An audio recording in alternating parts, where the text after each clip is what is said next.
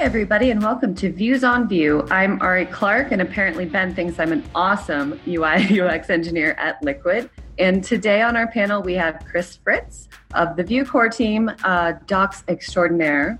Hello. Uh, and Elizabeth Fine, Vue developer and CSS enthusiast. Hello. And of course, Ben Hong, senior front end engineer who also loves CSS. Hello. And today, our guest is Luca Mezzalira. Luca, would you like to introduce yourself? Hi, everyone. My name is Luca. I'm Italian. I live in London in the past six years.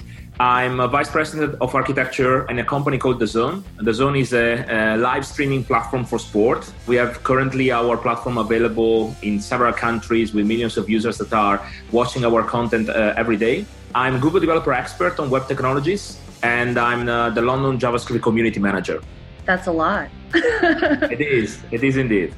One of the things that I find that we talk a lot about at the different conferences and the different things that I'm working on is open source software. And a lot of people have a lot of ideas around open source software, but we don't often think about the people who are building it and trying to maintain it. I had a friend, John, who came to me. He's been a guest on JavaScript Jabber a couple of times. He came and he actually said, Hey, Chuck, I wish there was a show about sustaining open source that really hit me where I live. And I have a few other friends who are working on projects related to this. So we all got together and we put together a show called Sustain Our Software. You can find it at sustainoursoftwarepodcast.com. It's a place where several people who are passionate about open source come together and have conversations about how it can be sustained and how it can be maintained and what we can do to help these maintainers continue to deliver us value that we build our software on. Most of the software we're building is based on open source. And so it's important to us to have that maintained and have it taken care of.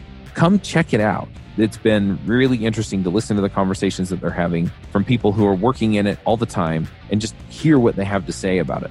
Once again, that's at sustainoursoftwarepodcast.com. So, why don't you tell us a little bit about how you ended up um, in web development, your experience with uh, various JavaScript frameworks, and how you ended up working with Vue? Okay, so I started my career roughly 16 years ago. At the beginning, uh, I didn't do any particular study. Uh, I'm a self taught and uh, basically i was working in a factory. A friend of mine asked, uh, told me about html uh, html4 at the time and he basically gave me uh, a book and i started to read it. And it was probably the first book that i read end to end from the first page to the last page. And i was super uh, intrigued about uh, coding. And then suddenly i discovered uh, ActionScript and I, I, became basically a, a, Flash developer for, for a while. I'm, I'm big passion about communities, and therefore the community brought me uh, to travel a lot, to uh, learn a lot, and talk with different people. And uh, I became more and more passionate about uh, uh, coding. So far, I did like uh, I work with a lot of languages like ActionScript, Haxe, Lua, Node.js, JavaScript. I wrote also a bit of Rust and Python. And I was always interesting because every time there was a new challenge, had the opportunity to uh, not work uh, only on web, but a lot of, uh, um, let's say, embedded systems like uh, set-top boxes, um, a motorbike uh, once, and uh, let me think, several touch screens. And I traveled the world basically doing my job. And it was absolutely awesome so far, the experience. And the last four or five years, I moved to the architecture role where at the beginning I was working as front-end architect half coding, half, uh, uh, let's say, designing uh, applications. And slowly but steady, I was promoted a couple of times. Now I'm uh, vice president of architecture, so I'm overseeing front and back end on the cloud. I'm working a lot with Lambdas. I'm working with a lot with uh, uh, AWS cloud provider, and is absolutely an amazing journey because obviously at the beginning as front end developer, you know more or less how the backend works, but now it's becoming, let's say, more predominant my, my time spent on on the front end as well on on the on the sorry on the back end as well on the front end and the nice thing is that um, DAZN uh, has a lot of challenges for front end developers because we are working not only on web application but also on smart tvs set-top boxes console and so on so our application is basically everywhere and and that is uh, one of the nicest challenges that i had in my my career so far that's a lot. I suddenly feel very inexperienced. um, Speaking of me being inexperienced and you being very experienced, I understand that you are essentially the leader on thoughts on micro front ends. Do you want to talk a little bit about what is a micro front end?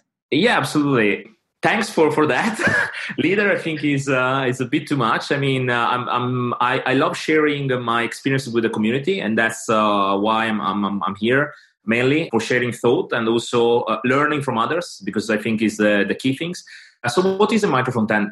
Basically, a few years ago, uh, when I was redesigning DAZN, how we call 2.0 on all those different platforms, I had like my CTO that came to me and said, "Look, listen, we were like 50 people roughly inside the organization. Now we are over 3,000.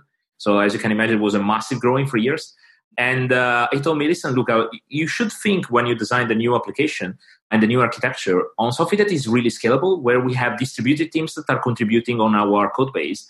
And you know, I was the second person who was hired for the on the tech department, so I was very laughable at that time because, uh, as you can imagine, thinking on designing something that uh, it has to be that big it was very complicated at the beginning. But obviously, I, I listened to him. I uh, I was encouraged by him. That definitely is a very experienced person. So I thought, okay, so what can I do in order to enable people to work on the same project uh, or with people that could be in different time zones and different locations and has to work on, on the same project? And it's it's very difficult if you think about that because I had experience in the past that also when you have like 14 developers working on the same code base, very often that we have like uh, backstops uh, because of people weren't agreeing on a specific direction. They want to change something so they want to refactor stuff. Now we're talking about hundreds of developers working on the same project.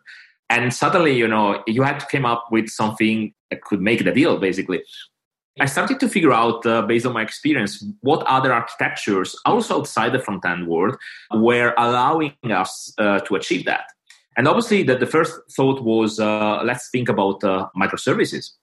Could you quickly tell us what microservices are? Because I know until recently, like I'd heard the term, but didn't actually know what it was. So I imagine there's a few listeners who feel the same way. So could you explain microservices? Absolutely. So a, a microservice is uh, a self-contained and autonomous and independent a service that could be deployed uh, inside uh, a system and is uh, responding to an API that you can consume and is doing just one job and uh, one job only. Is not taking care about the whole system. And when you have a backend system that has multiple microservices, you can have uh, you can move away from your old monolith that contains all your APIs. And therefore, if you need to scale, you need to scale all your APIs. But suddenly you discover that at the end, not all the, the APIs need needs to be uh, scaled.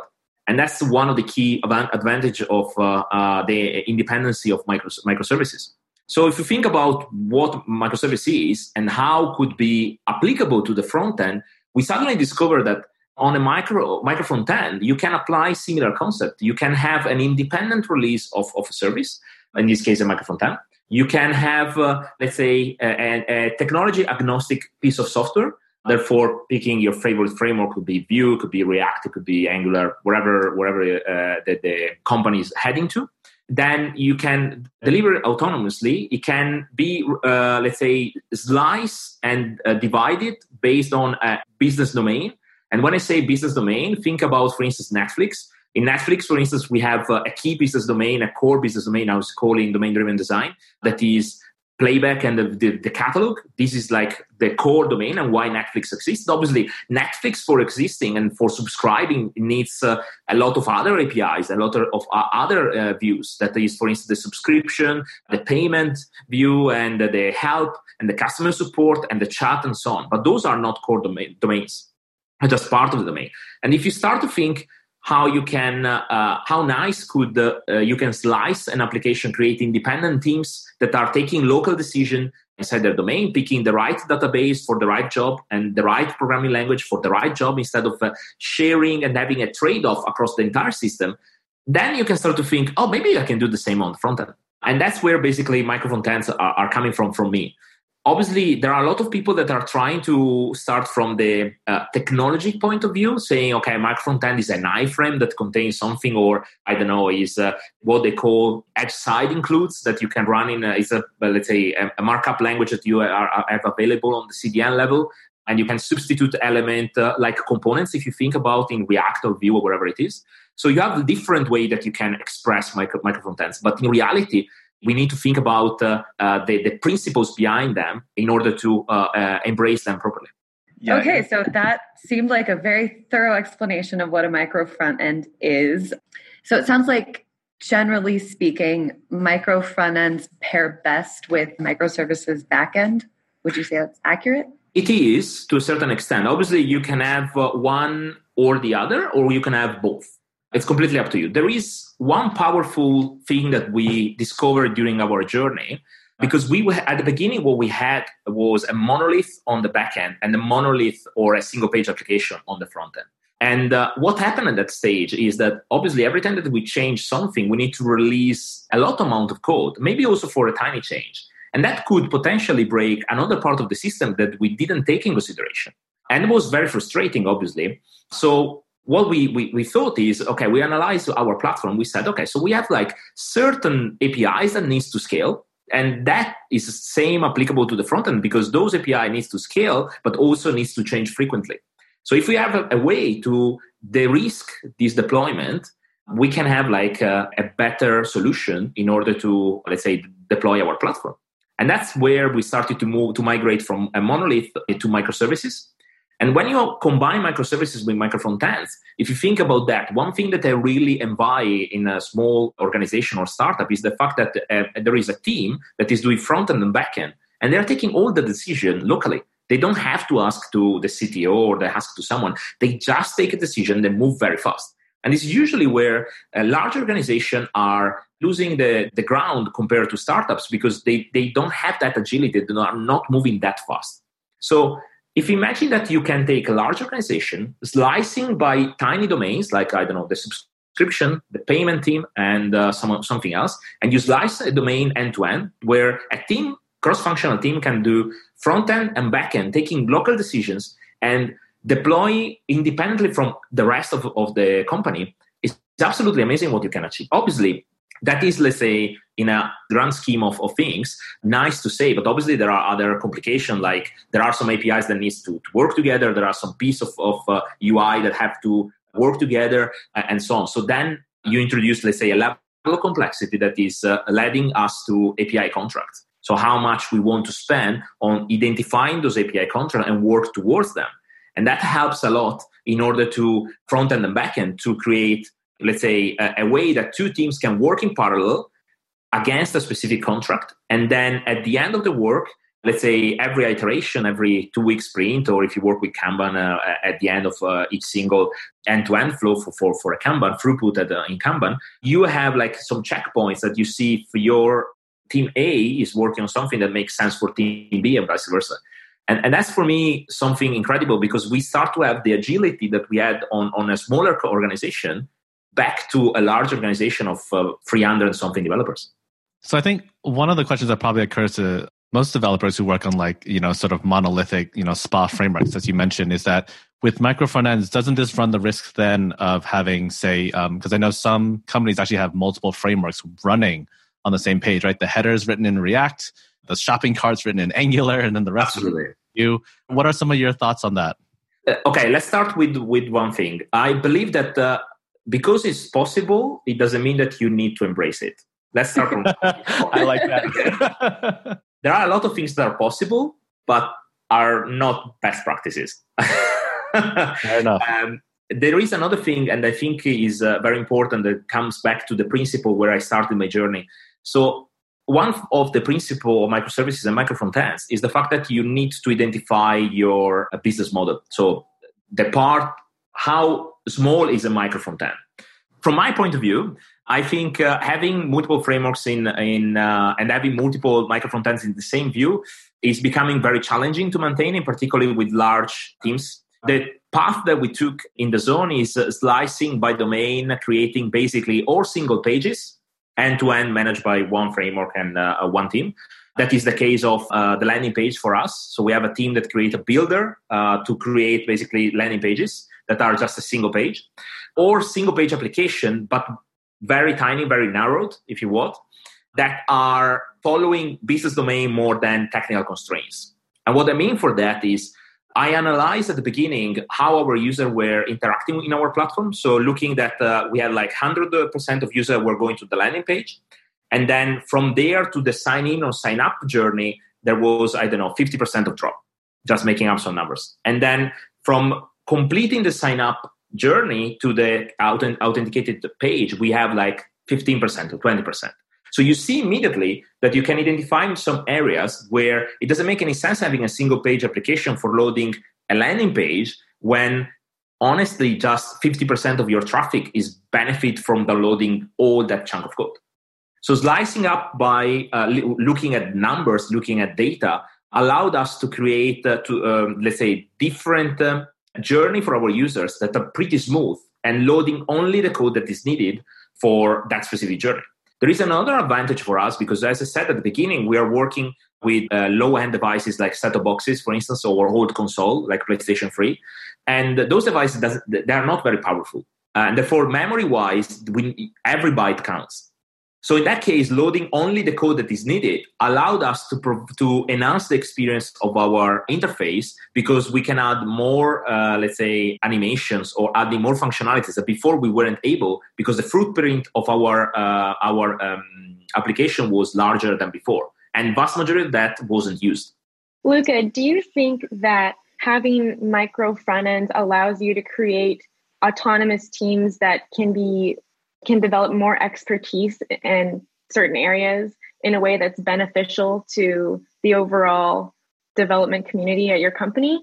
Or do you find that having people so specialized can affect your operational readiness? For example, if something goes wrong within another micro front end, because you have people so specialized, is it difficult to, you know, find resources, say if people are out or not available to fix a bug or an on-call you know incident? Okay, that's a good question. So as I said, we have a, a live platform. So all our teams are owning what they are the, uh, writing in more or less like Netflix model. So what it means for us is that they're also on call. So we have a rota where uh, people are on call for each single team. We have usually two engineers that they are uh, responsible for their vertical. I think the main challenge we found working this way is that uh, is knowledge sharing. So, in order to do that, we started to have um, a couple of events that are happening uh, um, bi-weekly or every month. This depends from from the meeting. Sometimes it's a tech guild between uh, only a specific area of the business that could be only backend or only frontend. Sometimes it's what we call the town hall, where in each single dev center we have currently the four dev center. Uh, we monthly have like uh, one hour and a half, two hours, where any engineer from any dev center can come and share what they have achieved, what was the problem, and so on. So we found, let's say, uh, interesting. Obviously, locally is easy in same dev center. There are people that are catching up regularly. But when you have, uh, let's say, people distributed in Europe, like we have, having those moments is helping a lot. And then, as architects and as well as uh, engineers, we are traveling a lot different dev centers for workshops and face to face meeting because the communication has to flow. Despite you are providing something that to move faster, it doesn't mean that you is always right. So you need to share the information because uh, otherwise, a lot of people feels uh, isolated, and is not what we want to achieve here we want to uh, achieve agility and uh, uh, speed of delivery but we don't want to crash completely a community of developers inside the organization because it, it's not what, what, we are aiming for. That makes a lot of sense. This is purely out of curiosity. Uh, do developers ever or sometimes change teams within uh, DAZN or do people tend to just stick with their one team forever and ever I think what we put in place is uh, uh, interesting. At least if I were, if I was a developer uh, uh at the, this time, I would love it. So we have like um, uh, some roles that are temporary. So we have a developer experience team where we have a part of the team that is fixed. So they're working on this, and other part like forty percent that is in Rota. So they there are people from other teams that are joining, maybe for developing a specific tool for the developer experience, and then they go back to their team. We have also, um, let's say, developers that after a while they would like to see another challenge, and we encourage them to change the team. So we are more than happy. Obviously, we cannot do every month because otherwise the, the velocity could suffer. But in reality, we have several developers uh, that moved from one team to another one because maybe they wanted to see a completely different challenge. And that's for me uh, really cool because obviously I work in other organizations and it wasn't always possible because uh, uh, the expertise that the person is bringing with him. But in reality, for DAZN, I think because we are trying to spend a lot of time knowledge doing knowledge sharing, it becomes easier. It's not always, let's say, possible, but it's often possible. We saw there, let's say, some some plus on doing that and some drawbacks. The plus is obviously people uh, stick around more uh, for, for longer. London is a very competitive market for developers. It's estimated that you have like um, developers stick in a company for a year and a half, maximum two years. We have developers that are over three years that are in the company. And that is uh, great because it means that the, uh, the, the, culture and environment is, is working there are other drawbacks because obviously this is working in particular. Where we're in more consolidated places. In uh, other dev centers we have more challenges because it's maybe for instance um, in one dev center in particular we ramp up from nothing to 150 uh, technical people in uh, six months. So as you can imagine is like huge. And there we had uh, we try to apply the same thing but it's not stable enough because uh, every week we have 10 new joiners and it's spreading this thing is just complicated. It's not trivial at all. So I hope that uh, we stabilize, destabilize this uh, uh, this dev center very soon, maybe next year, where where the hiring would be, let's say, less aggressive. But uh, overall, I think uh, so far I'm pretty. I think it's pretty enjoyable the, the the place where we create.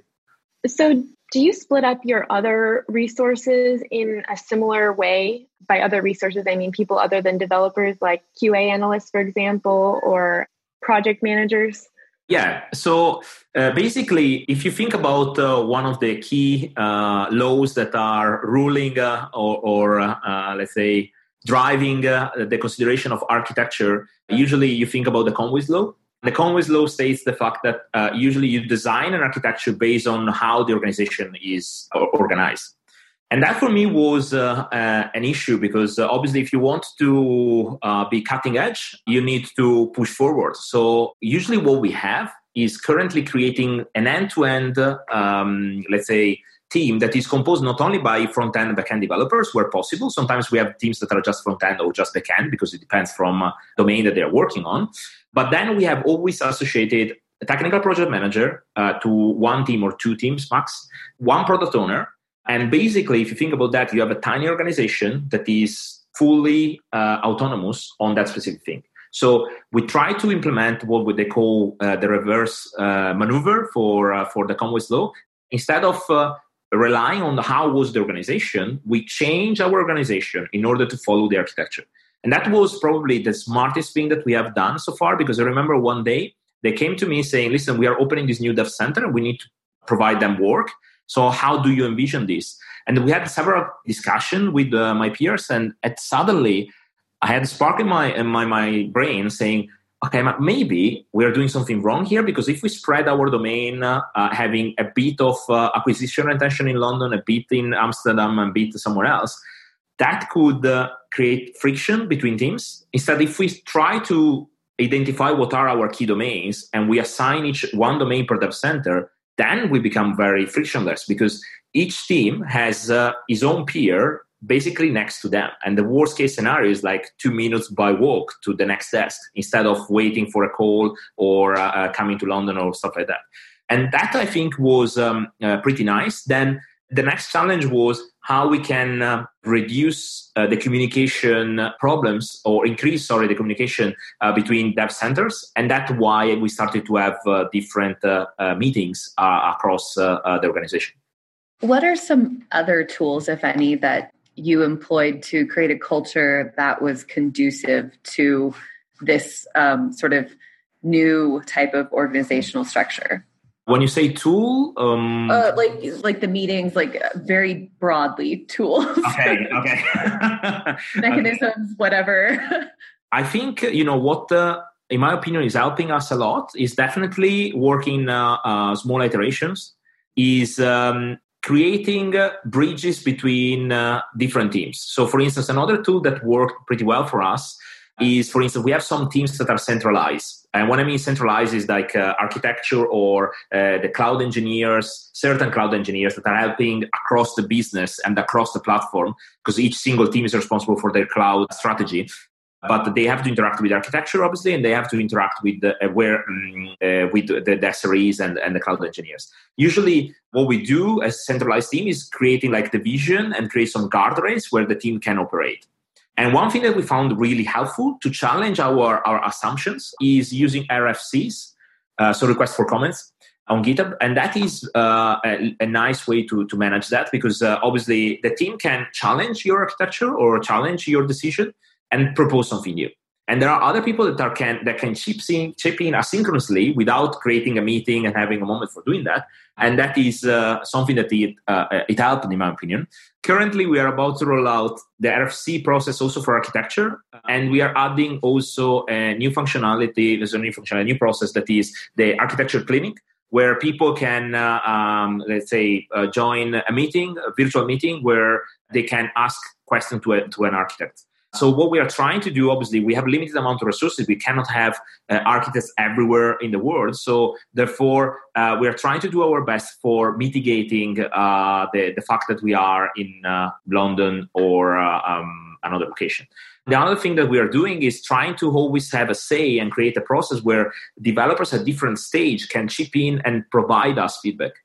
Because the reality is, when you create those teams that are specialized uh, for a specific business domain, they can help us and they can help you as architects to design a better solution. And that for me is a big advantage because usually I work in an organization where um, there was this ivory tower of architects that were deciding stuff. Now is more democratizing architecture where people can have a say and can uh, can chip in and, and change it potentially understanding the context. Because often what i've seen is developers are, are challenging you but uh, maybe sometimes they're missing the point missing the context why a decision was made.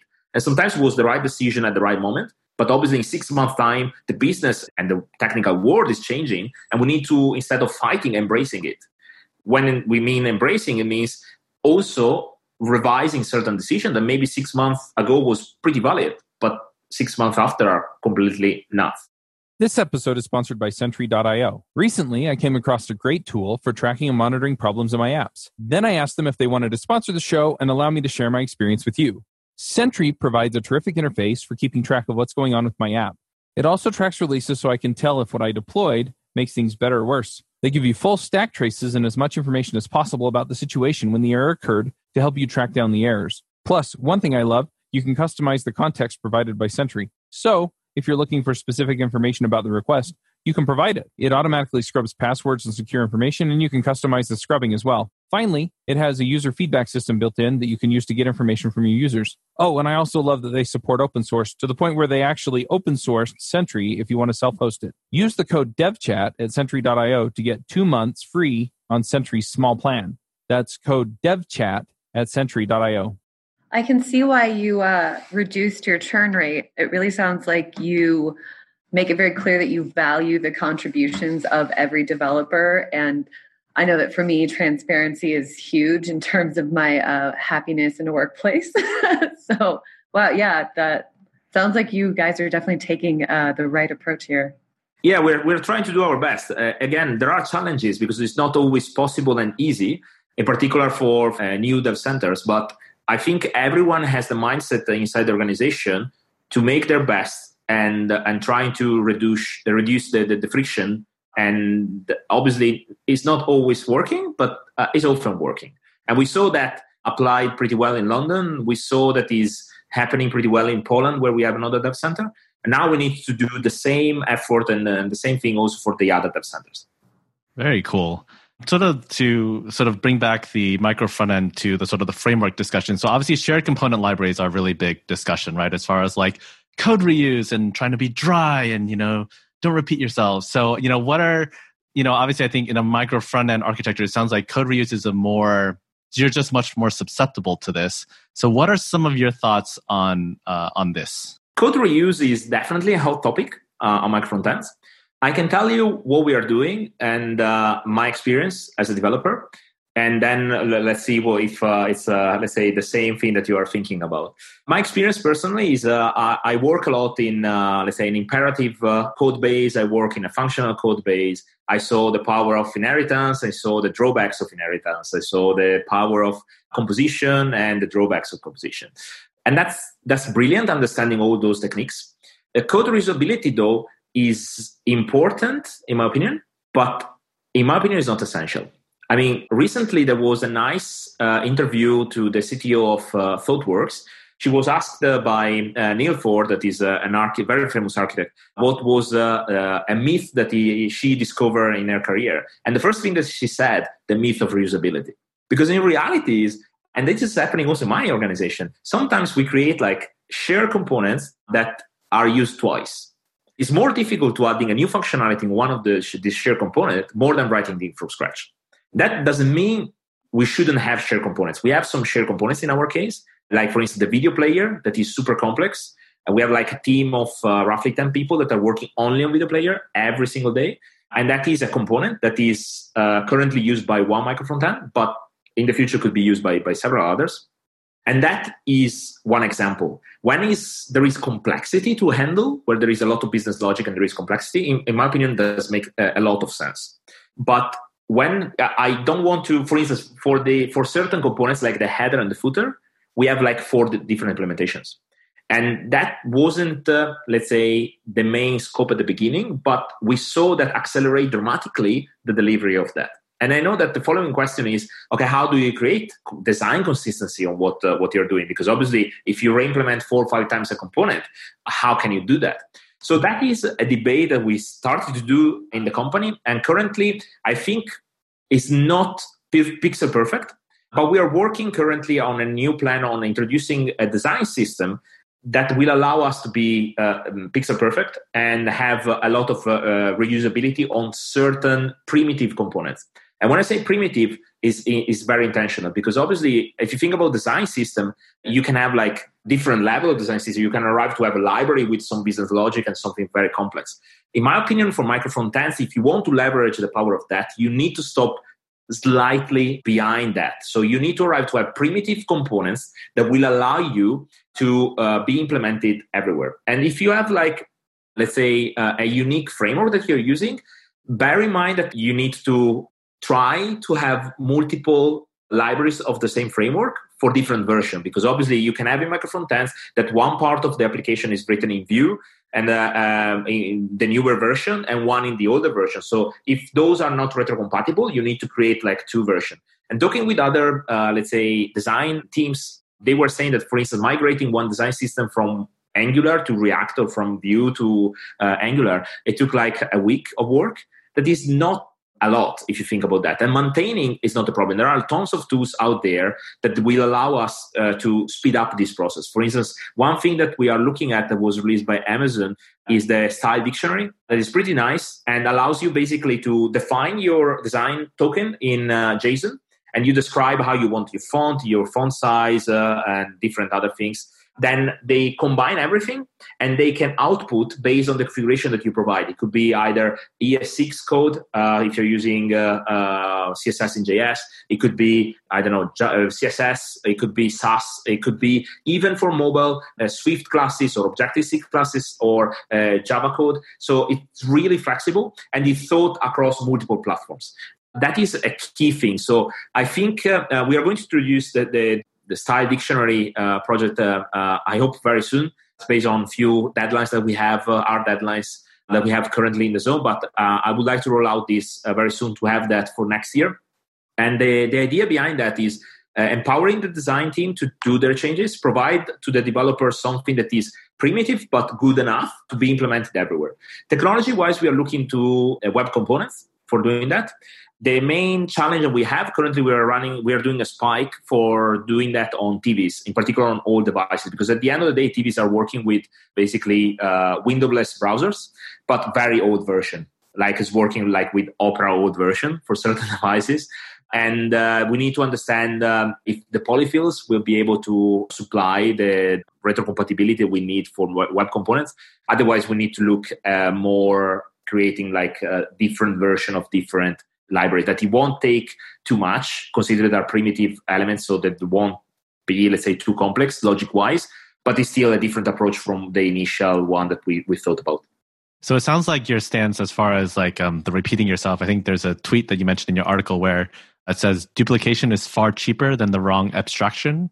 Okay, so it wasn't my sentence, but uh, I really liked that uh, that sentence. It was coming from an engineer. I was explaining that having a wrong abstraction could lead to more problems, more troubles than than benefits. In my experience, I had something similar uh, where we we found a nice anti-pattern, well documented, that is called a diamond anti-pattern.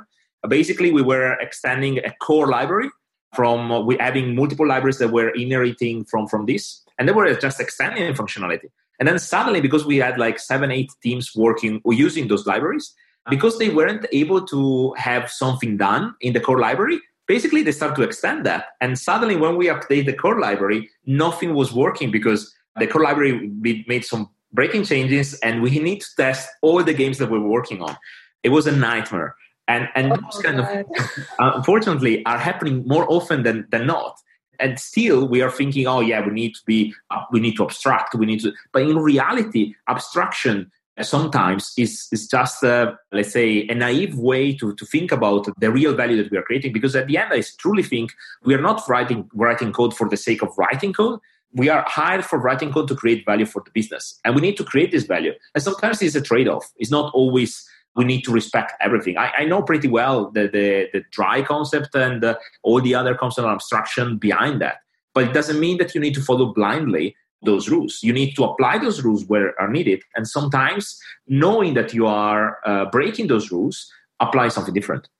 I'll be honest, uh, when I was going through some of your Medium articles yesterday, my first inclination was to be like, no, why? Why why would you do that? Why why would you repeat yourself? And why would you be like encouraging that?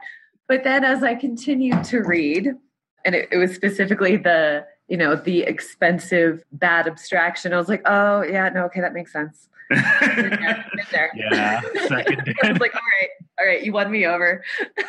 you know, having a white beard sometimes helps. I've watched one of your talks where you you prefaced it with keep an open mind, and I yes, I, I won't lie, you really have to do that to sort of digest it in a valuable way, as opposed to just no. That goes mm-hmm. against everything I've ever been told. Will not listen because yes, it's uh, it is a very different paradigm than I think most of us are used to working in. Where yeah, you share everything, reusability, reusability, component libraries, but you made some extremely valid arguments for why that's not always the best thing to do. No, absolutely. I mean, uh, sometimes you find that duplicating some some code is less horrible than you think because then you can you have an agility that you don't have. Obviously, when you need to bring a change to I don't know four or five part of of the code and they are similar, is a pain. But just to give you an example, when we when we decide to have duplication for the header and footer instead of creating a component, the reason behind that were several reasons. The first one was how often do we change the header and the footer? And I, I went back on Git and I checked. We changed twice in three years. So if we change another time, yeah, probably it's a pain, but how long is taking for a developer to changing, I don't know, adding a new item inside the, the footer and the, the header? Probably 30 seconds. Multiply by four, yeah, probably still acceptable. The other thing was each single footer and header have different behavior in different part of the application. So then we need a team that has to know how to map this. And then when we develop, it's not a component that has to be, let's say, iterated too often. When you develop once, it's there for six months, eight months, nine, or a year, wherever it is. So does it make sense that we create a team that owns that and in six months time we create let's say some uh, uh, they has to rethink completely on the code that they have written six months before for adding what? Just an item. Mm. didn't make sense at that time. Currently we are looking to let's say um, reviewing those those decisions. But i think so far those decisions were uh, despite against some rules quite good for us because at the end we discovered that the product team had some ideas on how to improve certain areas of the application and that was impacting exactly this. And without any external dependency, the team was able to deliver in a matter of uh, days instead of uh, weeks, because otherwise you have an external dependency for a distributed team that has to be aware of this. It doesn't. It has to prioritize inside this backlog, and it will take longer the communication part than doing a, a change inside a duplication uh, piece of code. Yeah, so I mean, just to echo uh, Ari's point, I think when I was first, you know, sort of reading the article and obviously a lot of micro frontend goes against what we're traditionally used to. And so I think what you do a great job with is reminding us that, you know, as developers, it's not just about following rules blindly, but really keeping things into context. And for those, we're going to include his Medium article in the links. But um, just the way you sort of take tweets that where people took things out of context and misinterpreted them, and then like putting them into context and learning how to accept trade offs as developers, I think that's really critical for us to be thinking intelligently rather than just be like, well, they always said don't repeat your code, so I'm just going to do that, even though, as to your point, right? For developers, you know, make four changes, you know, twice in three years, like that's not very expensive from a cost perspective. So, yeah. Yeah, fully. I mean, too often, unfortunately, uh, I saw that uh, abstraction led to more troubles than benefits. I'm not saying that, that our approach is perfect, far to be, uh, but I'm saying it's a different approach. Uh, we are experimenting at scale, and we saw that there are some some good things uh, coming out from it. And uh, I, I, like to share. I like to be challenged. If there are people that are saying, "No, this is completely wrong for a certain reason," happy to to have a discussion with uh, with them. Recently, for instance, a few months ago, there was a huge flame on Twitter. Consider you mentioned that on microfrontends. Isn't there a uh, flame on Twitter like every other day? yeah, yeah, yeah. But that was specific to microfrontends. Where quite few people. Time. It's from Dan Abramov. Uh, he yeah. said, "I don't understand micro front ends." Yeah. no, it was absolutely uh, valuable. I mean, as you said, you need to understand the context. And personally, when I read that, there was few people that mentioned me on that tweet, and they said, "Oh, wow." Uh, now I feel that I need to do something, but obviously English is not my native language. Therefore, trying to explain something that complex in 140 characters or 200 characters, whatever they are, right now i thought no that is not going to work with me so i thought to write an article uh, that uh, is available on medium as well and that was uh, a huge success i had a lot of people at the conferences after after that article mm, let's say in community in community that were that were saying that were quite impressed about the um, uh, let's say the things that i shared and that I think I didn't offend anyone. I hope at least. I think was just sharing my thought, technical thought, and uh, trying to do my best to uh, clear some hair because I sometimes, you know, on, on the community, in particular on, on Twitter, could become quite rough because people have strong opinions. But in reality, I think uh, uh, also behind strong opinions, you can find something truth, and you need to embrace that. And if you remove, let's say, the bad part, and you think what is, is trying this person is trying to communicate, maybe you can find uh, some uh, inspiration on how to explain better a concept that in your mind was crystal and clear but in other people's mind it wasn't and that for me is a, a key takeaway uh, when i uh, read that flame on my microfrontends I have to say, I found the style of that article uh, really cool, but very interesting because I don't know if this was intentional or not, but you had this tendency to sort of rip off the band-aid with concepts and then temper it. like I would read a sentence, I'm like, what? No. How how dare he? And then you're like, but I don't actually believe that. Just saying. but I thought I thought that was good because like immediately you got like my my brain like what just turning and like like oh, how could like it so it ignited passion which I don't know for me I remember concepts better if there's some passion involved in the process of learning it. So I really appreciated that whether it was intentional or not. Yeah, no, thanks for that. No, I'm I'm a really passionate person, probably because, because I'm uh, Italian, or for basically because I love what I'm doing and I don't think it's a job. but in reality, I think uh, if if you don't have passion uh, for this job, that is asking a lot because you need to keep up to date, reading books and uh, going to, to, communities, learn from others, trying to uh, reinvent yourself. I cannot say every year, but often let's say that way. Yeah. uh, you, you, don't really uh, you cannot really work in this industry. I mean uh, this industry is fantastic because you cannot get bored if you really like what you're doing. I agree with that. I 100% agree with that. All right and uh, where can people find you luca? Currently i'm on the, all the socials linkedin and twitter github uh, medium. Uh, you think about the social probably i'm there.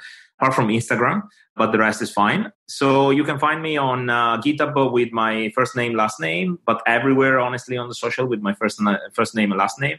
I have uh, on Medium my uh, where I'm collecting all the articles around uh, uh, microfrontends and other topics that I discuss. Also, like AWS, Lambda, the serverless paradigm. I'm pretty, uh, let's say, pretty like that paradigm. And uh, yeah, those are where mainly where you can find me. All right.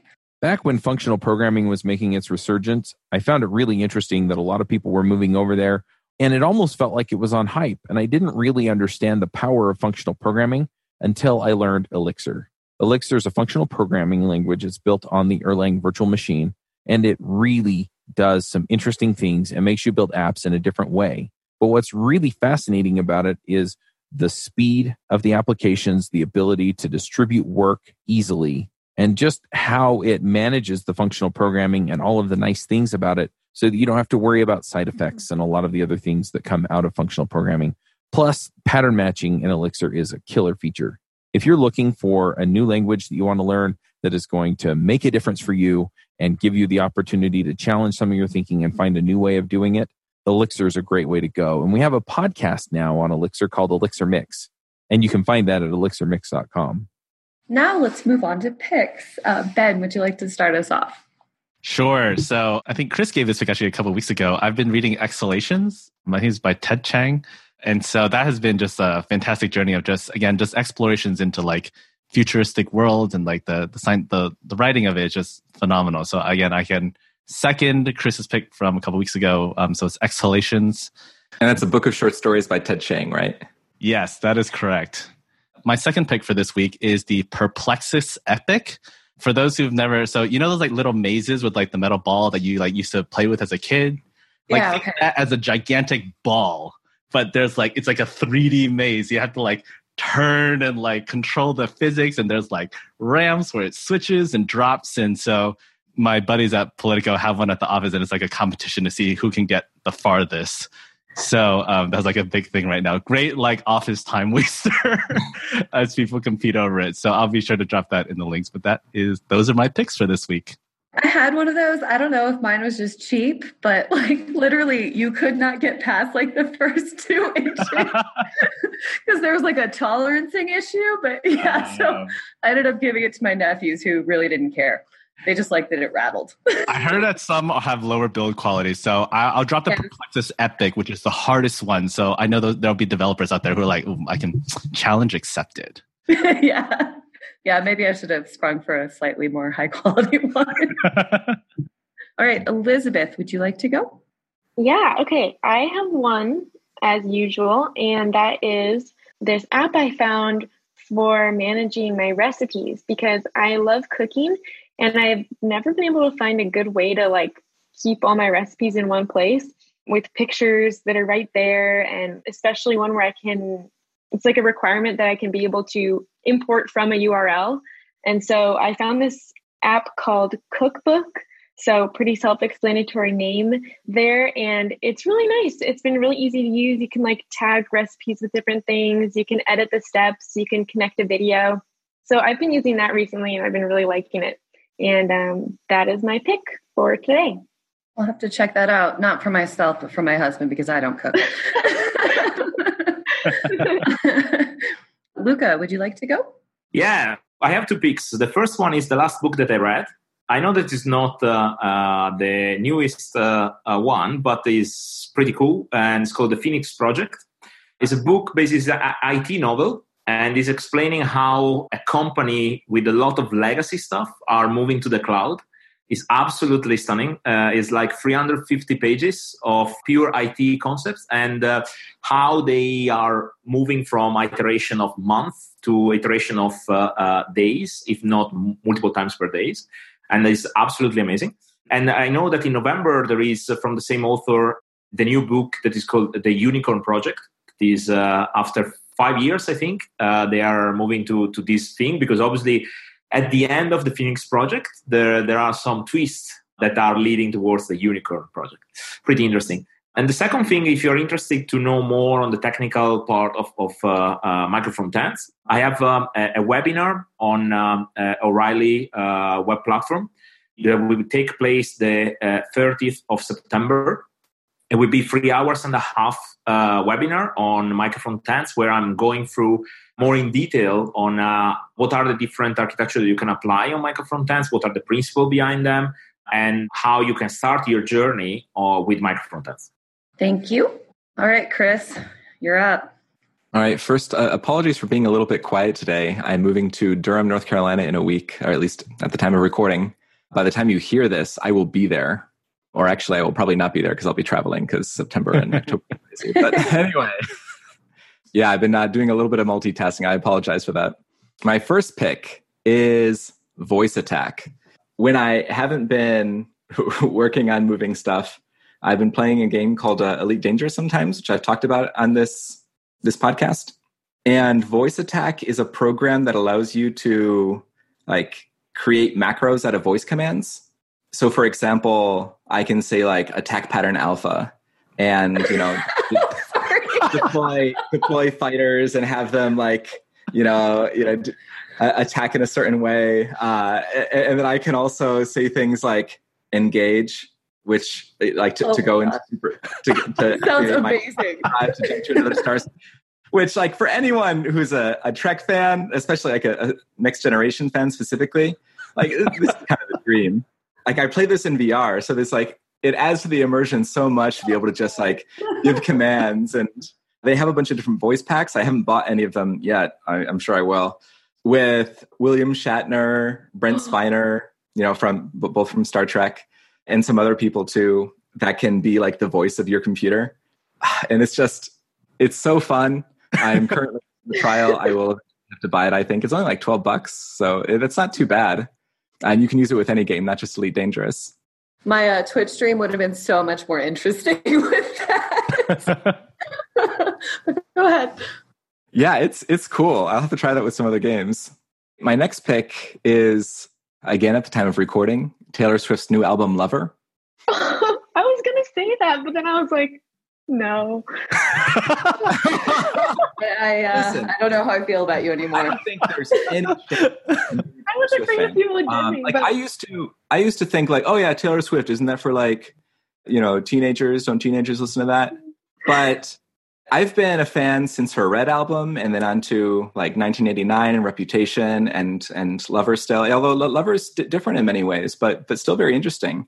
And as a sort of side pick, like last night, Katie and I, after I'd listened through it a couple times, uh, just while I was working, my wife Katie and I just like sat down and like listened to the whole thing and just like talked about the songs. And it's so fun like listening to an album with someone. I think that's something that people don't do as much anymore. I used to do it more when I was younger because like, there wasn't that much to do. But it's still like it's so fun and like sharing that musical experience with someone is, is so special and can really like help you help bring you closer together. So with a friend or uh, some other loved one, I definitely recommend this activity if you'd like to, you know, find a cool way to bond. Favorite song, Chris? Ooh, gosh. I mean, right now, Mm. Cruel Summer, maybe. Okay. Cruel Summer is the one that's most stuck in my head. Mm-hmm. But there are a lot that I like, and there the are some that I like. stuck on my head. And a lot Archer. of the big ones that, that you hear, like if you're thinking like, oh yeah, I've heard some stuff from Taylor Swift's new album and I hated it. Like if you heard like me, she wrote that as a joke. That's a joke song. That's a oh, joke song about like the stuff that people expect her to put out. that's not meant to be like a real song to be enjoyed. Interesting. so if you if you do not like me, that is definitely okay. You are not meant to. Hey. yeah, it's going to be a while before I get over that one, Chris. okay. Oh, Sorry, did, no judgment. Did you really like me? Uh, no, no. Uh, I'm just, I'm still in shock that that was your pick. Oh, okay. I'm I'm not saying there's anything wrong. I didn't want to be clear for anybody who's listening. If you do like me, like the song, I'm not saying there's something wrong with you. Um, and I think like you can enjoy songs that are like not that good still. Like, that's fine. I enjoy some songs that are not that good too, but it is a bad song. and some of the rhymes, like it's just like, how did she? She has to know what she's doing here. Like, did she rhyme with me and you with you? This is absurd. oh my gosh. Okay. Well, uh, I guess finally it's time for my picks. So, uh, my pick this week is technically a two for one. It's What We Do in the Shadows, which was both a movie and now a TV series. So the movie you can find on Netflix and the TV series is on Hulu. Now we'll get to the premise. It's basically a mockumentary about vampires, and it is so funny. And in the TV series, there is a, a scene which has cameos from many uh, actors who famously played vampires. That is so worth all of it. so I highly recommend What We Do in the Shadows. And that's it for this episode of Views on Vue. Thank you for joining us. And until next week, enjoy the view. This segment is provided by CacheFly, the world's fastest CDN. Deliver your content fast with CacheFly. Visit C A C H E F L Y dot com to learn more.